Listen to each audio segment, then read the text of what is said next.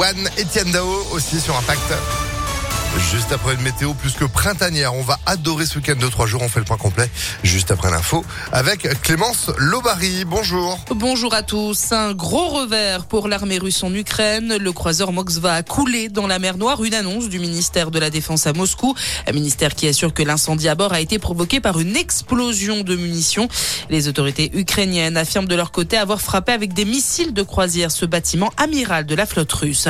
Un revers qui pourrait inciter le président russe Vladimir Vladimir Poutine a intensifié encore son action militaire.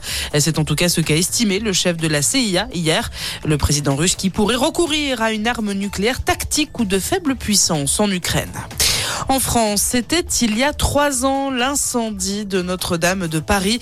L'image de l'effondrement de la flèche avait ému le monde entier. Le chantier de reconstruction lui a débuté. L'objectif, rouvrir la cathédrale au public pour 2024.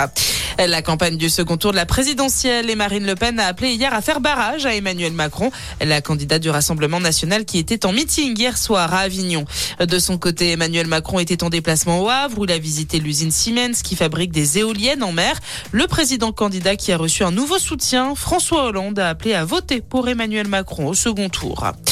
Une enquête préliminaire pour viol et agression sexuelle à Polytechnique. Elle est ouverte par le parquet d'Evry après la publication des résultats d'un rapport interne réalisé par l'établissement. Une étudiante sur quatre affirme avoir été victime d'agression sexuelle depuis le début de sa scolarité. Ma prime rénove évolue à partir d'aujourd'hui. Le dispositif mis en place par le gouvernement augmente de 1000 euros. Cette aide permet de financer des travaux de rénovation énergétique dans une maison individuelle. Le dépôt des dossiers est ouvert jusqu'au 31 décembre prochain. Et puis en football. La lourde défaite de Lyon hier en quart de finale retour de la Ligue Europa. L'OL battu à domicile 3 euros par West Ham.